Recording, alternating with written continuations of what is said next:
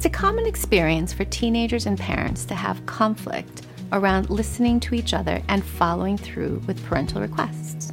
For the past 30 years, as an adolescent therapist, I have noticed that teens stop listening to parents when they feel they are not being heard.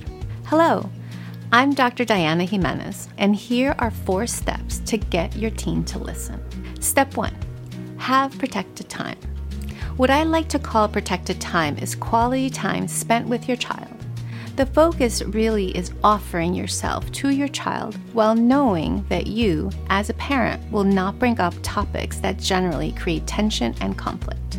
This protected time may not be every day, but it's important to create a routine where you are connecting a few times a week. Step two, use active listening skills. To use active listening skills, you want to convey that you are paying attention. A good starting point is putting your phone in a different room, turning off the television, and using eye contact. It could also be helpful to get out of your home and do an activity together, such as going out to eat or taking a walk in the park. Step 3 Asking clarifying questions. Keeping your questions open ended gives your teen the opportunity to share what it was like from their point of view.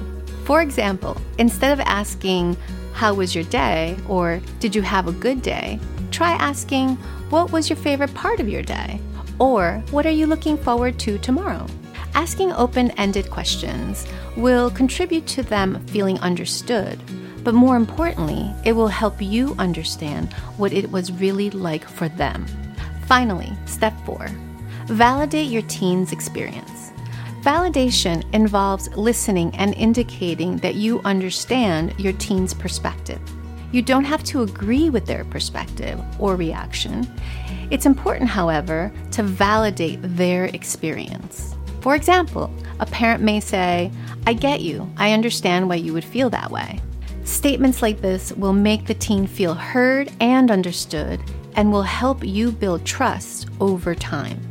So, those are my four steps to help your teen listen to you and, more importantly, build trust and connection.